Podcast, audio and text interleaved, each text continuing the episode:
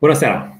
Suntem la un nou episod al podcastului Endodi. Alături de mine este Alex Chiriac. Salut, Alex! Salutăm! Și ca invitat îl avem pe Mircea Bordușa. Salut, Mircea! Salutări! Și vom vorbi despre proprietatea intelectuală. Uh, Mircea, tu începi, spune-ne, introdu așa puțin în domeniul ăsta al proprietății și proprietății intelectuale în deosebit și după aia noi după aia te atacăm. Ok, o să încerc să văd cum mă descurc. Uh, din câte înțeleg eu, proprietatea sau conceptul de proprietate a apărut ca o soluție pentru a evita posibilele conflicte între oameni ca urmare a faptului că trăim într-un univers marcat de raritate. Sunt foarte puține lucruri în jurul nostru și dacă fiecare vrea să folosească un anumit obiect, ce mod putem concepe de a stabili reguli cine are dreptul să folosească acel obiect sau nu. Și așa au apărut uh, drepturile de proprietate, la cel puțin în context uh, libertarian, să zic, deși nu ne A apărut uh, ca și un, să zicem, o, o lege a unui stat sau pur și simplu înainte de apariția unui stat, uh, oamenii considerau uh, aceste drepturi de proprietate ca fiind uh, self-evident. Sincer, nu sunt istoric și nu știu foarte bine istoria acestui concept, dar din câte îmi dau eu seama, ideea sau precursorul ideii de proprietate a apărut cu mult înainte de apariția statului, pentru că încă de pe vremea când eram vânător cu legători știam că ăsta e al meu, sulița asta e a mea, chestia e a mea și nu lăsam pe alții să le folosească ca să fie definite legal, cred că au apărut după state, dar nu ca urmare a apariției statelor, adică ar fi apărut și dacă nu apărea etatismul. Și asta, discuția despre proprietate, de ce a apărut, ca să evităm conflictele, să stabilim cine are dreptul să folosească, păi și cine are drept să folosească. Sunt câteva metode simple pentru a stabili cine e proprietar. Cel care își apropiază niște bunuri din natură care înainte nu erau ale nimănui. Okay. Uh, prin liber schimb, facem schimb, eu am ceva, îți dau ție ceva, primesc ceva la schimb, sau prin uh, moștenire. Las urmașilor mei ceea ce am acumulat de-a lungul timpului. Uh, aceste reguli ne permit să rezolvăm practic aproape orice conflict potențial din cauza faptului că bunurile tangibile din jurul nostru sunt rare și nu, nu putem avea fiecare câte un Ferrari sau două sau trei în fața casei. Uh, apoi apare acest concept de proprietate intelectuală, care spune că datorită faptului că tu muncești și îți folosești uh, intelectul să creezi ceva, ai avea dreptul să fii recompensat cu o protecție în fața celor care putea să-ți copieze ideea.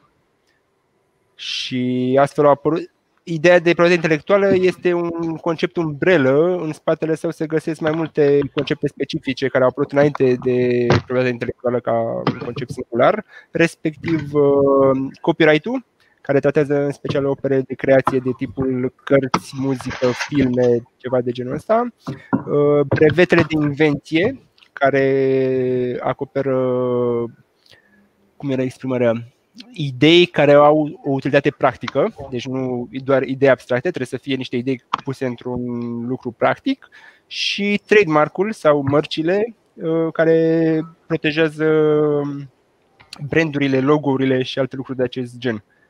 Uh, în cazul brandurilor și trademark, adică trademark-urilor, discuția e relativ simplă. Problema care se ridică de obicei în patentele și copyright-ul. Mm-hmm. Dar uh, trademark-ul, după câte înțeleg, ar fi uh, scopul lui ar fi să uh, protejeze consumatorii pentru a ști ce cumpără. În principiu, da. Adică atunci când cineva își afișează un logo cu Coca-Cola, să spunem, că e foarte, un brand foarte cunoscut, uh, în contextul actual, în contextul legal actual, știi că vânzătorul este cine trebuie că doar Coca-Cola are voie să vândă acel produs. Dacă vine Gigel de la Cugeții din Deal și își pune logo Coca-Cola pe băutura lui, o să fie reclamat și după aia pedepsit uh, în mod corespunzător. Ok, și asta se aplică și la, și la uh, genuri de produse, cum ar fi palincă sau șampanie? Mm, nu cred. Nu cred. Nu cred că e Nu știu trademark. sigur, dar nu cred. Nu e, nu e trademark. Adică trebuie să nu fie ceva generic. De exemplu, oamenii au încercat să trademark uh, booking-ul. Mi se pare că a încercat să facă trademark pe sintagma de booking, care e un termen generic din engleză, și a reușit să obțină uh, trademark doar pentru domeniul, pentru URL-ul lor, booking.com. Dar tu, de exemplu, poți să Aha. faci booking.uk și ăla nu e protejat. Aha. Ok. Ideea e că există domeniile astea de, cum se numesc? Uh, Se numesc apela, nume, denumire de regiune protejată. Vezi, doamne, nu poți să zici că ai făcut cu tare lucru din cu tare zonă, numai noi facem uh, în mod special uh, Da, mi se pare că asta e o produsul de chestie genul specifică Uniunii brânze, Europene. înțelegeți? Da, Cum? Da. Cred că este doar în Uniunea Da. Europeană chestia. Nu este în altă parte. Nu cred că e ceva specific trademark-ului ca și concept. Aha, e ok. o legislație auxiliară specifică UE. Uh, Posibil că mă înșel. da, ok. Ia să vedem dacă merge camera. Până la urmă. E în regulă. Gata. A intrat vizual și domnul Alex Chiriac. Prezența lui ne va stimula conversația în continuare. Da, va îmbogăți emisiunea în mod uh, incredibil. Sper că nu doar uh, cromatic și vizual. Sau ai avut intelectual, ai avut uh, ceva uh, o preliște de la apariție până acum din cauza proprietății intelectuale? Uh, nu, am avut o limitare, resursa rară aici a fost spațiu. Și a Ok. trebuit să ajung în spațiul ăsta Am înțeles. și acum sunt aici. Ok. Uh, Mircea, o critică uh, adusă legii copyright-ului uh, de către proponenții acestei legi este faptul că nu ar trebui să dispară această lege pentru că altfel autorii nu ar uh, mai crea opere de artă, să zicem, uh, n-ar mai scrie cărți, n-ar mai uh, compune melodii și așa mai departe. N-ar mai, Este- și, și n-ar mai este- inventa lucruri. Este, să zicem, o Sau le-ar critică inventa, dar le-ar ține la ei în șopron. Se- Cum, am- cum am putea combate o astfel de critică? Este cea mai uh, uzuală critică uh, împotriva ideii de de fapt nu, în sprijinul ideii de proprietate intelectuală, dar este foarte ușor uh, demontabilă.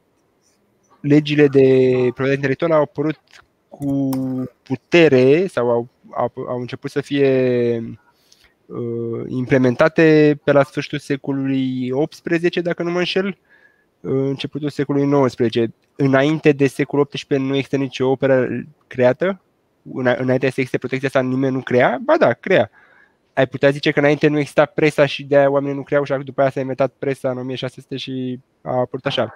Da, da, în același timp, în contextul actual în care există proprietate, uh, dreptul de proprietate intelectuală, există copyright, există protecție legală, sunt foarte mulți oameni care creează fără a beneficia de această protecție. Mă, mă gândesc în special la programatori și la software, uh, toată mișcarea open source. Ea este construită plecând de la ideea că nu trebuie să ai limitări asupra copierii, tot ce trebuie să faci e să uh, atribui munca, să spui cine a fost autorul și e suficient. Nu trebuie să plătești royalties, licențe sau alte chestii. Asta ar fi o posibilă, un posibil răspuns la această critică. Alt posibil răspuns e că problema de fapt e una de model de business. Cum reușești să produci ceva și să-l faci vandabil în condițiile în care e posibil ca cineva să te copieze. Și și asta e foarte ușor uh, rezolvabilă. De exemplu, pentru un autor, să spunem, faimos cum e... Spuneți-mi voi un autor faimos acum. Anyway, Hemingway. Să spunem că el era... E în viață? Că nu știu. nu. Nu, Nu. mai e în viață. Să, spun- să spunem că e în viață și că a scris două, trei cărți și acum toată lumea le copiază, nu mai vinde ni, ni, nicio carte. E foarte simplu pentru el să facă ceea ce la acum e uh, kickstarting, să spună, bă, vreau să scriu încă o carte, o să o public și o să dau publicității după ce un număr de oameni îmi cumpără această carte și practic eu am asigurat venitul pentru acea carte, după aia poate oricine să o copieze, să o vândă, să facă orice cu ea. Un alt exemplu este uh, Bine, acum mergem în altă direcție, dar mi-a rămas mie întipărit în minte. Da, da.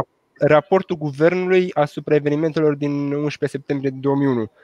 Raportul a fost mm. produs de către guvernul american, el era cel care a, a făcut acest raport, dar o, nu librărie, o casă de publicație a cumpărat dreptul să publice, a început să tipărească acea carte pe hârtie, să o vândă, a făcut zeci de milioane de dolari profit, deși oricine putea să descarce PDF-ul gratuit de pe site-ul guvernului fiind un produs făcut de guvern. Și cu toate acestea, oamenii au cumpărat și forma fizică, adică poate să fie multe alte lucruri pe lângă textul de pe pagină care să te facă să cumperi un produs și practic în felul ăsta să susții producătorul. Rezumând, e o problemă de model de business, nu e o problemă fundamentală intrinsecă ideii de că cineva să va copia um, opera. Da. Pe lângă asta, o, o altă problemă, să zic eu, e faptul că dacă cineva îți copiază opera, pe tine nu te lipsește de nimica. Adică nu-ți fură opera din capul tău, nu-ți, nu-ți ia ideea. Ideea ta răm, rămâne la tine în cap, dar el are o copie a acelei idei și după aia poate să aleagă să o implementeze într-un fel sau altul. Dar nimeni nu a pierdut. Tot ce ai pierdut tu ca autor e posibilitatea de a vinde dar nimeni nu are garanția că poate să vândă ce vrea să vândă. Dacă un brutar, de exemplu, are o brutărie și cineva vine și deschide altă brutărie lângă el, ar trebui să folosească puterea legii ca să-l oprească pe acel om să deschidă o brutărie pentru că lui vor uh, scădea încasările? Nu, e absurd, toată lumea știe asta. Tu vrei să fie cât mai mulți furnizori de un anumit produs ca să scadă ție prețurile produselor pe care le cumperi. Corect. Ba chiar s-ar putea să aducă mai mulți clienți pentru că o să știe că brutăriile sunt acolo. Exact, că mai poți să faci pilda aia, mai ai pilda aia în care e de obicei folosită pentru alte lucruri, am uit acum pentru ce, dar dacă iei lumină de la o lumânare, poți să umpli o cameră întreagă de lumină și nimeni n-a pierdut nimic. Da, da. Ba chiar, ba chiar ai putea, să, ai putea să, să faci o discuție despre unde este mai multă inovație. Uh, în uh, spații închise, unde știu că o să câștige, uh, sau în open source. Și aici ai putea să te lovești foarte tare de inovația și research and development din domeniul farmaceutic, în care de obicei o firmă de farmacie zice bine, eu mă chinui să-ți fac un uh, vaccin, să zicem, pentru puțini uh, cetățeni pe care i-ai tu afectați de X, uh, dar după aia tu trebuie să-mi asiguri că eu o să-mi iau bani. Și îmi pui un preț mare, pe ce îmi pui un preț mare, statul zice bine, dar ți-am pus un, stat prea, un preț prea mare și atunci facem o taxă clawback. Și uite așa ne jucăm extraordinar în taxe înainte și înapoi. Uh, Mircea, crezi că ar putea exista ar putea exista aceste legi uh, în afara statului? Ar putea cineva să-și apere proprietatea intelectuală așa cum o consideră ei în afara existenței statului? Mm, nu cred. Pentru că să luăm un exemplu concret ca să ilustrezi ideea. Dacă tu ai un brevet de invenție pentru o cursă de șoareci și doar tu ai voie să aranjezi materia în, în acea formă de acea cursă de șoareci și eu am acasă și lemne și metale și tot ce am nevoie ca să fac o copie ei, ca tu să îți poți proteja ideea, tu trebuie să intri la mine pe proprietate, să mă oprești din a folosi resursele mele legitim obținute în a le aranja așa cum doresc eu. Și asta e clar o încărcare a dreptului de proprietate asupra lucrurilor tangibile rare, care a precedat ideea de proprietate intelectuală și mi se pare mult mai puternic și mai util în a rezolva conflictele. Ideea de proprietate intelectuală doar duce la nașterea altor conflicte pentru că în special în sistemul legal actual, unde în majoritatea țărilor, mai puțin SUA, unde știu sigur că nu e așa, uh, primul care ajunge la uh, biroul de patente este cel care obține patentul, chiar dacă mai mulți oameni au avut aceeași idee simultan și au făcut uh, aceeași idee în același timp. Cine, cine primește protecție, și cine a fost întâmplat primul chestia asta în istorie. S-a întâmplat de multe ori în istorie, da. În sistemul american telefonul, știu că... radio cu în sistemul american știu sigur că de la Kinsella că nu este primul care ajunge la Patent Office, ci e primul care a avut ideea. cum determină ei cine uh-huh. care a avut ideea, nu știu să, să răspund. În zilele noastre e mai ușor că să zicem în extremis să-ți trimiți un e-mail singur ție. Și vezi, am scris chestia asta prima oară eu. Căprarul Nicolae.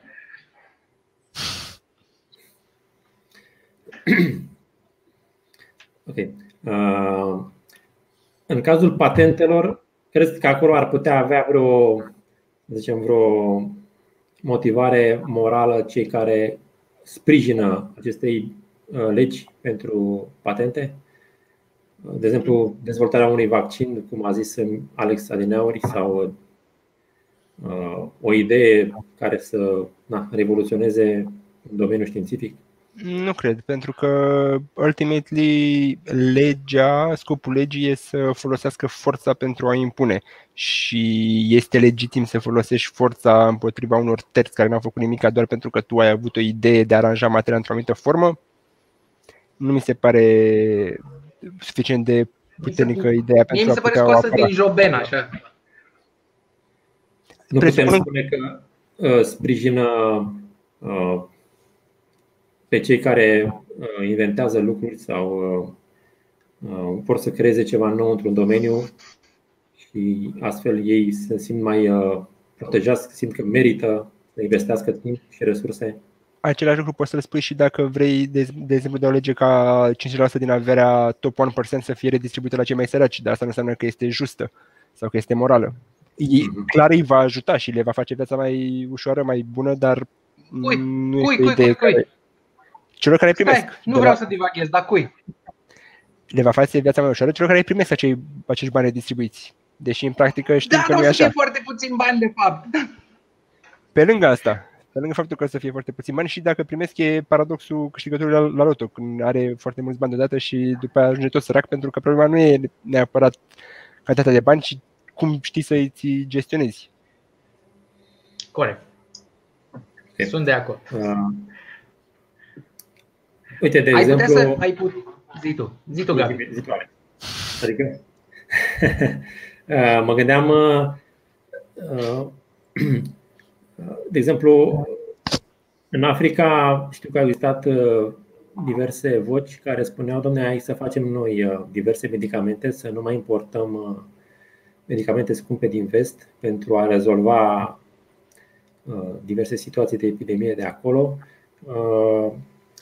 Însă, datorită acestei legi a patentelor, nu aveau dreptul să creeze, chiar dacă știau cum să facă acele medicamente.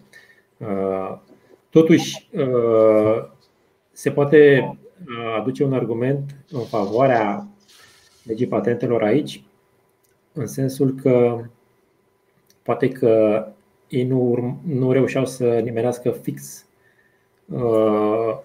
combinația care să vindece puteau să greșească din prima și așa mai bine merg pe uh, medicamentele din vest pentru că ele sunt deja testate și patentate, să zic așa. încât... Ok, dar aici e, e argumentul de franciză, într-un fel. Ai putea să zici, de ce să-mi deschid eu o patiserie cum vreau eu? Dar aici e un mic tabu că sunt oameni care sunt bolnavi și mor acolo. Și vai, da, da. cum să atacăm uh, subiectul ăsta? Dar e la fel ca la o patiserie. Păi nu, deschideți, știți voi, patiseria aia, da? Și hai să, nu, nu poți să deschizi o patiserie, că dacă dai greș, uh, mai bine îți faci franciză de la ei. Că ei au uh, dibăcia, savoir-faire, know-how. Nu sunt expert în domeniul farmaceutic, dar dintr-o perspectivă exterioară, așa cum o am eu, mi se pare o non-problemă asta, pentru că în majoritatea medicamentelor ai unul, maxim două substanțe active, restul sunt de umplutură ca să facă pastila și dacă alea ai formula lor și știi cum se sintetizează, sunt ușor de reprodus. Adică, cel puțin în domeniul farmaceutic, problema nu e uh, producerea unor medicamente, ci descoperirea lor. Adică acum o companie farmaceutică trebuie să investească câteva miliarde spre 10 miliarde bune și câțiva ani ca să facă tot ciclul de producție de la teste, se duc să vadă ce substanțe există, le testează pe animale, după aia ajung la teste pe oameni, după aia de-abia ajunge ca un medicament. Tot uh, ciclul ăsta costă foarte mult din cauza că sunt foarte multe obstacole puse de către domnul statul american sau alt stat care zice așa am hotărât noi că e în regulă să facem. Câți oameni nu sunt salvați între timp care ar fi încercat medicamentele respective, nu prea să discută sau da, greieri.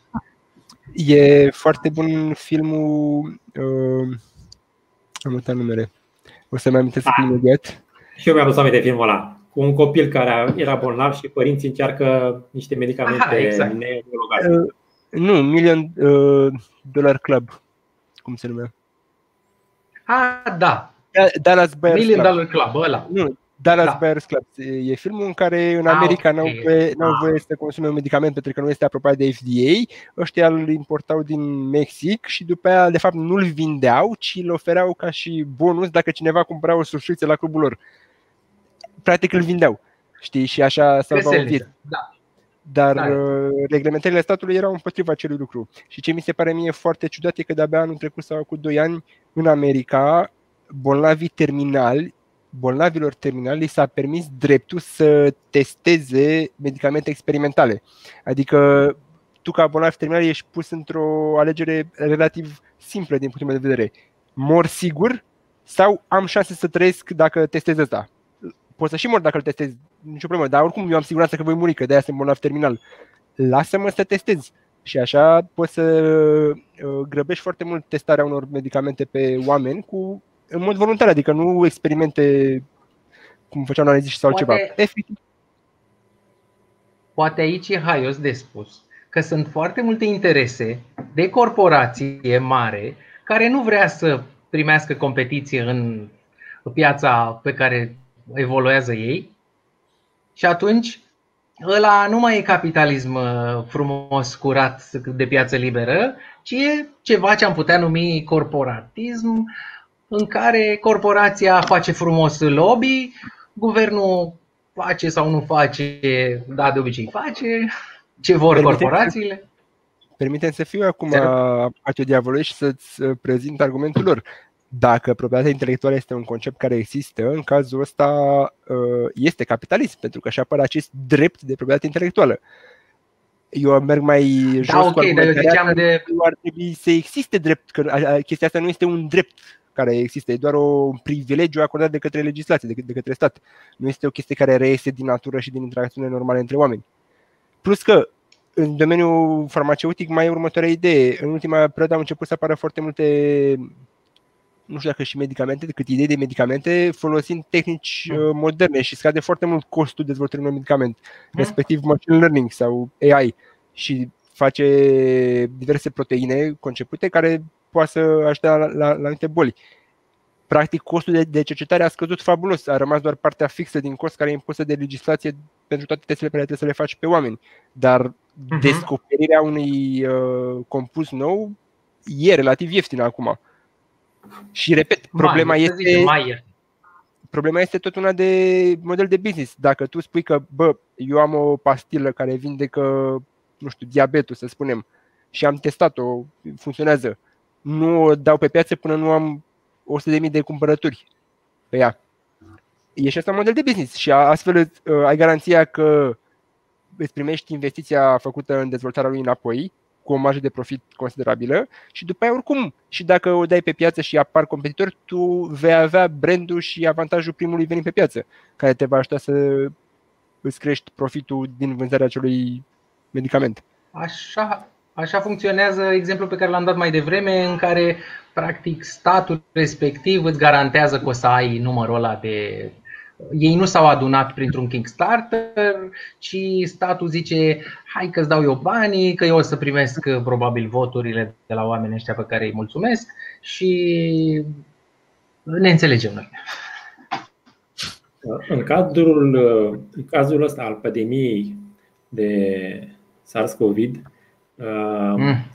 Pare că pentru dezvoltarea vaccinurilor și-au dat și seama agențiile astea de reglementare a aprobării vaccinurilor că, domne, hai să ardem niște etape din cauza că pur și simplu sunt chestii care blochează așa de mult uh, inovația în domeniu încât uh, acum chiar e nevoie în cazul ăsta.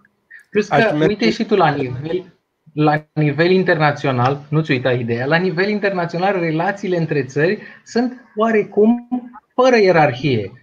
Acum am zice, anarhice, da? în care uh, s-a apucat o țară să-și facă vaccinul, au zis, noi n-am mai făcut stagiul nu știu cât, dar îl testăm deja pe oameni, oamenii sunt mulțumiți că sunt oamenii noștri, cetățenii noștri care așteptau de mult vaccinul nostru de la țara mamă, wink wink, și, și ei uh, și pe ei nu poate să-i oprească nimeni. Și foarte bine că nu oprește, nu, nu obligă pe nimeni să ia vaccin.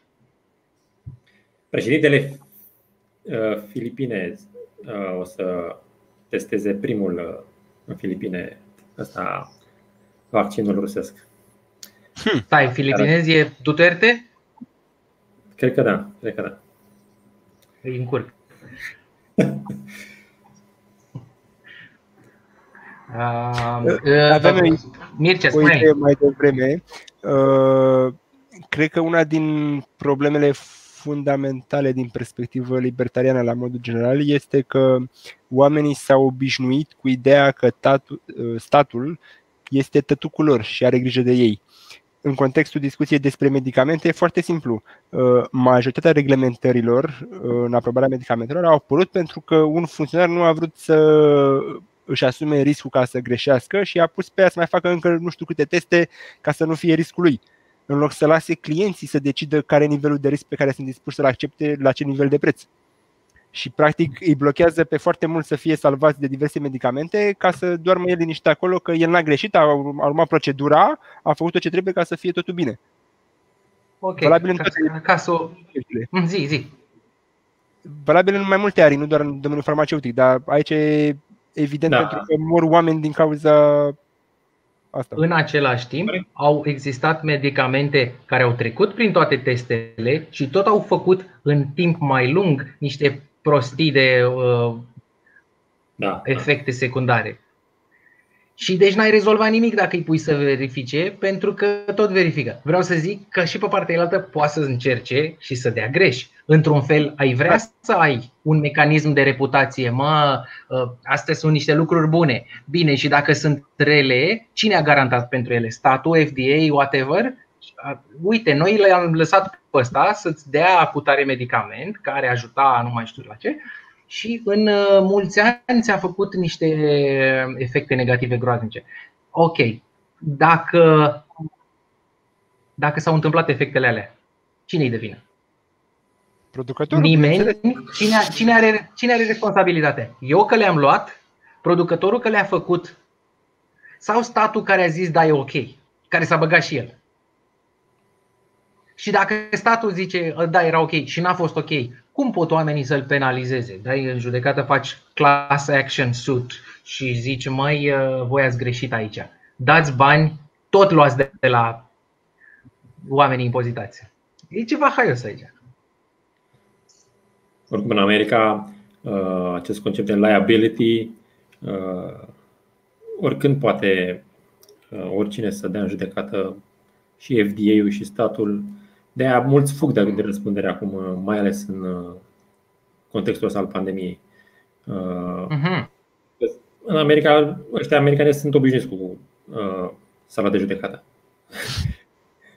și au. Uh, de aia toată lumea încearcă să fugă de răspundere acolo. Că nu, nu, nu, nu știu cum să rezolve situația, știi?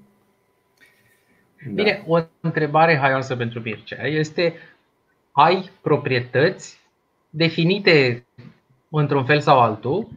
E, pentru mine, cel puțin, definiția proprietății intelectuale e de fapt o sens alunecat așa din proprietatea curată. Dar o întrebare bună ar fi ce, cine ți apără proprietatea? Cum, cum, cum, ai, cum ai definit-o? Mie mi-e clar. Ai lucrat, sunt niște lucruri cu care ai făcut ceva, sunt ale tale. Da? Sau sunt fructele muncii tale, pur și simplu. Uh, și alea ar trebui să fie ale tale și nimeni să nu aibă drept la ele, nici apărat de stat, nici moral uh, din discuția între oameni. Uh, totuși, foarte mulți oameni sunt speriați de chestia asta. Cum, cum îmi apăr eu proprietatea? Dacă Cum îți aperi privat proprietatea? Păi e simplu, orice apertură angajezi pe altcineva să o facă în locul tău. Păi și dacă uh, nu ești mulțumit de serviciile lui, ce faci? Pe o piață Unde te liberă plângi? poți să, poți să schimbi furnizorul. Poți să alegi mai mulți furnizori simultan. În contextul total nu. În contextul actual nu prea poți. În Dă un exemplu, contextul Alex. actual te... Mai zi, Alex, da? dă un exemplu. La ce te referi? Dă un exemplu mai concret. Ah, pur și simplu, un pix. Nu contează. Ah, ok. Un Unu, poți să creion, te ai aperi tu, pencil. poți să te, poți să-ți aperi tu proprietatea, e dreptul tău fundamental să-i oprești pe alții din a-ți folosi bunurile care sunt ale tale, sau poți să vorbești Ok. cu altcineva, cum vorbești eu acum cu voi și să cădem de acord că în cazul în care cineva vine să-mi ia pixul, voi doi o să mă apărați și o să-l blocați din a face acest lucru. Care sunt termenii relației, asta rămâne să le stabilim. Ok. Îți dau o banană dacă m-ai protejat de un om care vrea să-mi fure pixul sau orice E La- puțin. la orice Eu vedem de zic acord. să fie trei banane. Ok, uite, lui Gabi e, se mulțumește cu două și la, îi dau lui două. Da, Gabi, nu vrei tu să facem noi un cartel și să nu mai poată să găsească uh, Mircea așa client, să ba pe tine, ba pe mine, ne cam joacă pe degete. Nu. N-am putea să ne facem noi așa o organizație și să nu lăsăm nici pe alții să intre în competiție cu noi. Să dăm așa un, un set de reguli și putem să le numim legi, de exemplu. Și după aia, ca să faci ceva, trebuie să fie legal. Mie mi se pare că e destul de simplu. Păi cam așa a apărut profesia intelectuale. Uh, No, really? Iar agențiile de reglementare din America, din cauza că ele nu știu, oamenii de acolo nu sunt oameni uh, zicem, funcționari din stat. Sunt oameni din industria respectivă care reglementează. Pentru că ei știu cu ce se mănâncă. Și zic, Da. ce să reglementăm? Cum să reglementăm? Hai să luăm vreo 5-6, să zicem, de la cele mai mari firme din domeniu, 5-6 oameni, și ei ne scriu toată legea și doar noi o facem uh, într-un limbaj de stat juridic. Atât. Uh, Termenul, uh, conceptul ăsta are un termen, regulatory capture, atunci când noi, uh, un reglementator este cotropit sau cucerit de către industria pe care trebuia să o reglementeze și asta naște practic monopoluri. Că cei din industrie, bineînțeles că atât cât sunt, că e unul, că sunt mai mulți, s-a vorbit între ei, vor să limiteze accesul unor terți să le facă concurență și să le strice piața, că le fac concurență neloială. Și de asta majoritatea reglementărilor sunt în special pentru a opri concurența într-un domeniu. Hai să luăm cazul Ok, Disney. păi- Licențe. Pe cazul lui. Deci Zi. Disney a creat uh, să zicem, desenul animat cu Mickey Mouse. Uh, Pe vremea aia, prin, uh, la începutul secolului 20, nu era conceptul ăsta de intele- proprietate intelectuală. Însă el a dorit ca altcineva să nu poată folosi personajul Mickey Mouse în propriile producții de desene animate. Și s-a folosit uh, de puterea statului pentru a-și proteja printr-o lege, ulterior numită copyright, uh, pe o perioadă de vreo parcă 10 ani sau 20 de ani a fost. Uh, Când a expirat, uh, și-a mărit perioada, a schimbat legea uh, și și acum este în vigoare. Deci, la aproape un secol de Mickey Mouse, Mickey Mouse este protejat prin legea copyright-ului. Deci a fost o regulă care s-a schimbat dinamic. Ai adus în discuție un argument foarte interesant, respectiv arbitrariul din uh, termenele de acordare a copyright-ului și patentelor. La copyright, dacă nu mă înșel, acum a ajuns să fie 70 de ani după moartea autorului. Pentru că Dacă erau 69 Motive. sau 71, dacă erau 69 erau prea puțin, dacă erau 71 sunt prea multe. Adică faptul că ai niște chestii definite complet arbitrar ar trebui să ridice un semn de întrebare. La proprietatea clasică asupra bunurilor tangibile rare este foarte clar, termenul este nedefinit. Este până mor tu sau până vrei să faci schimb să-l dai al cuiva. Bine, și după ce mor îl lași moștenire, deci tot e proprietatea cuiva. La proprietatea intelectuală și-au dat seama că dacă pun termen nedefinit, toată lumea se oprește, nu mai poți să faci nimica pentru că ar trebui să începi să plătești royalties pentru cel care a inventat prima oară apa caldă sau care a inventat uh, sau frunza cu care s-a acoperit prima oară un om care a acoperit din copac. Exact. Adică au fost câțiva proponenți a ideii de proprietate intelectuală și sunt menționați de Kinsella. Apropo, nu cred că am menționat asta, noi discutăm acum de proprietate intelectuală, dar uh, există un articol al lui Steven Kinsella, de fapt o carte, care mm-hmm. se mhm. numește Împotriva proprietății intelectuale și aduce ah. o serie întreagă de argumente. Este la noi pe site pe îndodi.ro, puteți o mhm. citiți acolo. Uh, aduce trece, face o trecere în revista ideii de proprietate intelectuală, cum a apărut, care sunt uh, argumentele în favoarea ei, care sunt argumentele împotriva ei și tot ce mai vreți să știți pe această temă. Uh, și discutăm de acest arbitrariu al uh, termenelor. Cum a zis și Alex, prima oară când au apărut erau vreo 20 de ani, parcă. Sau Gabi a zis asta copyright și după aia, pe măsură ce se apropia termenul de expirare, au tot modificat legea ca să fie din ce în ce mai mult, din ce în ce mai mult. Și stau și mă gândesc, dacă nu ar fi avut Mickey Mouse copyright, câți Mickey Mouse am fi avut acum în lume? Eu zic că foarte mulți, pentru că fiecare artist ar fi luat ceva care e de succes, l-ar fi modificat într-un în felul lui caracteristic și ar fi produs altceva mai bun faptul că suntem limitați la un singur Mickey Mouse, adevăratul Mickey Mouse, mi se pare o pierdere, sincer. Da, absurdul de ponta. De nebunia. De exemplu, pe YouTube nu poți să discuți, să, zicem, să faci un review la un desen de Mickey Mouse sau review la ce unde știu eu acum la Star Trek. Nu poți să, să, zicem, să afișezi o secvență din Star Trek și după aceea să o comentezi și să, să, zicem, să dezvolți A, o da. idee de acolo la copyright există ceea ce se numește fair use policy, adică sunt anumite cazuri în care tu poți să copiezi acea operă dacă judecătorul o consideră fair use. Acum acest fair use e foarte subiectiv, diferă de la om la om. Eu, de exemplu, dacă pun o secvență de 5 secunde din Star Trek, posibil să dea jos. Dar un canal care face review-uri la filme și pune mai multe secvențe decât 5 sau 10 secunde, după aia comentându-le, el este ok. E foarte arbitrar totul okay. și subiectiv. Da. Bine, ideea ar fi ca să poți să faci uh, să poți să fii liber, să-ți faci platforme care să aibă reguli separate și să existe o concurență.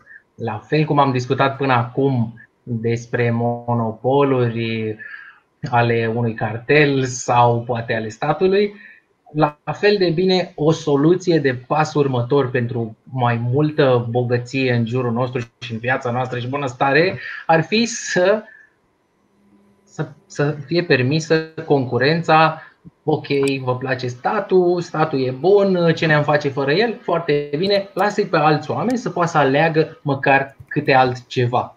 Și în educație, și în farma, și în Mickey Mouse, și ce am mai vorbit noi aici despre pixuri.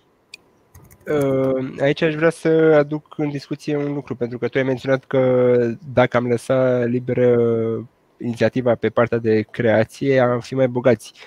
Într-adevăr, sunt de acord cu argumentul ăsta, dar nu mi se pare cel mai puternic argument. Este un argument utilitarist și utilitarismul suferă de o problemă fundamentală pentru că poți concepe un scenariu în care să argumentezi că omorând jumătate din populație, ceilalți vor trăi mai bine.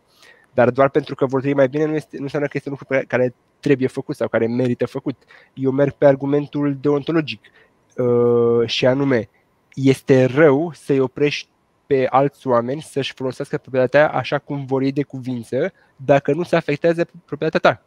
Exemplul cel mai simplu e cu o cursă de șoareci. Tu inventezi o cursă de șoareci, e wow, prinde fiecare șoarece care trece prin, pe lângă ea și eu trec pe lângă tine, o văd și după aia mă duc acasă și încerc să o reproduc. În contextul în care există brevete de invenție și tu ți-ai patentat această idee, eu sunt uh-huh. blocat de către forța statului în a-mi folosi proprietatea mea, lemnul meu de acasă, metalul meu de acasă, ca să fac o cursă de șoareci. Practic, tu ai obținut o proprietate, o proprietate parțială asupra bunurilor mele. Cum? De faptul că ai avut primul o idee eu cred că ar trebui să renunțăm la ideea de proprietate intelectuală din acest motiv, pentru că este o idee rea și contravine ideii de proprietate asupra bunurilor fizice. Faptul că are și beneficii și ne îmbogățește, sunt de acord și uh, e o carte scrisă de doi domni, uh, Mich- uh, ba nu, Michel Boldrin și David Levine, Against Intellectual Monopoly. Nu sunt libertariani, n-am ce treabă cu libertarianismul, dar uh, fac o analiză a anumitor invenții de-a lungul timpului, de la motorul cu abur la anumite tipuri de vopseluri și uh, analizează cum s-a dezvoltat industria după ce a expirat patentul. Motorul cu abur uh-huh. a mhm. fost patentat, timp de 30 de ani nu a făcut nimeni nimic, acum a expirat patentul, cum a, a fost o explozie de inovație în domeniul ăsta și datorită lui am ajuns noi mai bogați să avem motoare cu abur, să avem revoluția industrială și așa mai departe. Dar, evident, datorită patentelor am fost întârziați 30 de ani cât a durat patentul. Și au, cred că vreo 10 sau 12 cazuri tratate foarte specific și punctual să vezi de ce copyright-ul și patentele în special au blocat inovația și au sărăcit omenirea, nu le-au îmbogățit. Ai un exemplu care ți-e mai drag? Asta cu motorul cu apă, mi se pare, mi se pare okay. fabulos. Faptul că toată revoluția industrială s-a bazat pe motorul cu abur, dar a fost întârziată 30 de ani din cauza că nimeni nu a putut să inoveze pe designul făcut de primul care l-a patentat la biroul de patente și mărci. Mi se pare am pierdut 30 de ani. Bine, noi am pierdut 30 de ani de la Revoluție până acum, dar asta e altă discuție. Nu, nu, nu, nu sunt toți la fel de oropsiți de soartă ca noi. În lumea civilizată, dacă ar fi avut uh, motor cu abur 30 de ani mai târziu, am fi fost departe, zic eu. Am fi fost mult mai bogați. Okay. Uh, aș vrea să aduc în discuție și faptul că mâine, marți, la ora 7, are loc în Cijmigiu, Cafeneaua Libertății. Uh, cine vrea să participe este bine Zona se numește La Cetate, colțul din nord-vest al uh, parcului. A, așa. Da. Și este o specială. Evenimentul. Foarte, uh. foarte bună idee. Dar să nu ne copiați ideea, este ideea noastră, da? să nu faceți și voi o cafenea libertății, pentru că avem uh, trademark sau copyright pe ea. Da, incredibil. Ați uh, băuta libertariană sau ce? băuta libertății. Am auzit o poveste am auzit o poveste tare că un anumit partid politic de la noi a vrut să facă Cafeneaua Libertății, dar n-a putut pentru că era deja luat, luat, luat domeniu sau ceva. Sau grupul din, de pe Facebook. Ăla se cheamă Cafeneaua Grupul de pe Facebook. Că nu avem .ro. Da, da, da. Poate tu. Nasol. Deci am ocupat bine, bine. prima oară un loc Mulțumim pentru participare. Gata? Gata? Dacă mai sunt întrebări, nu știu dacă pe. Nu m-am uitat pe live dacă cineva a postat vreo întrebare. Ia să văd dacă a comentat cineva. Nu văd nimic. Ok. Vă mulțumesc pentru invitație. Sper să mai vin și pentru alte subiecte. Păi sigur o să vin la... pentru alte subiecte și o să fie plăcerea noastră. Ok, bine, pa, pa! O seară bună! Pa, Mulțumim! Pa!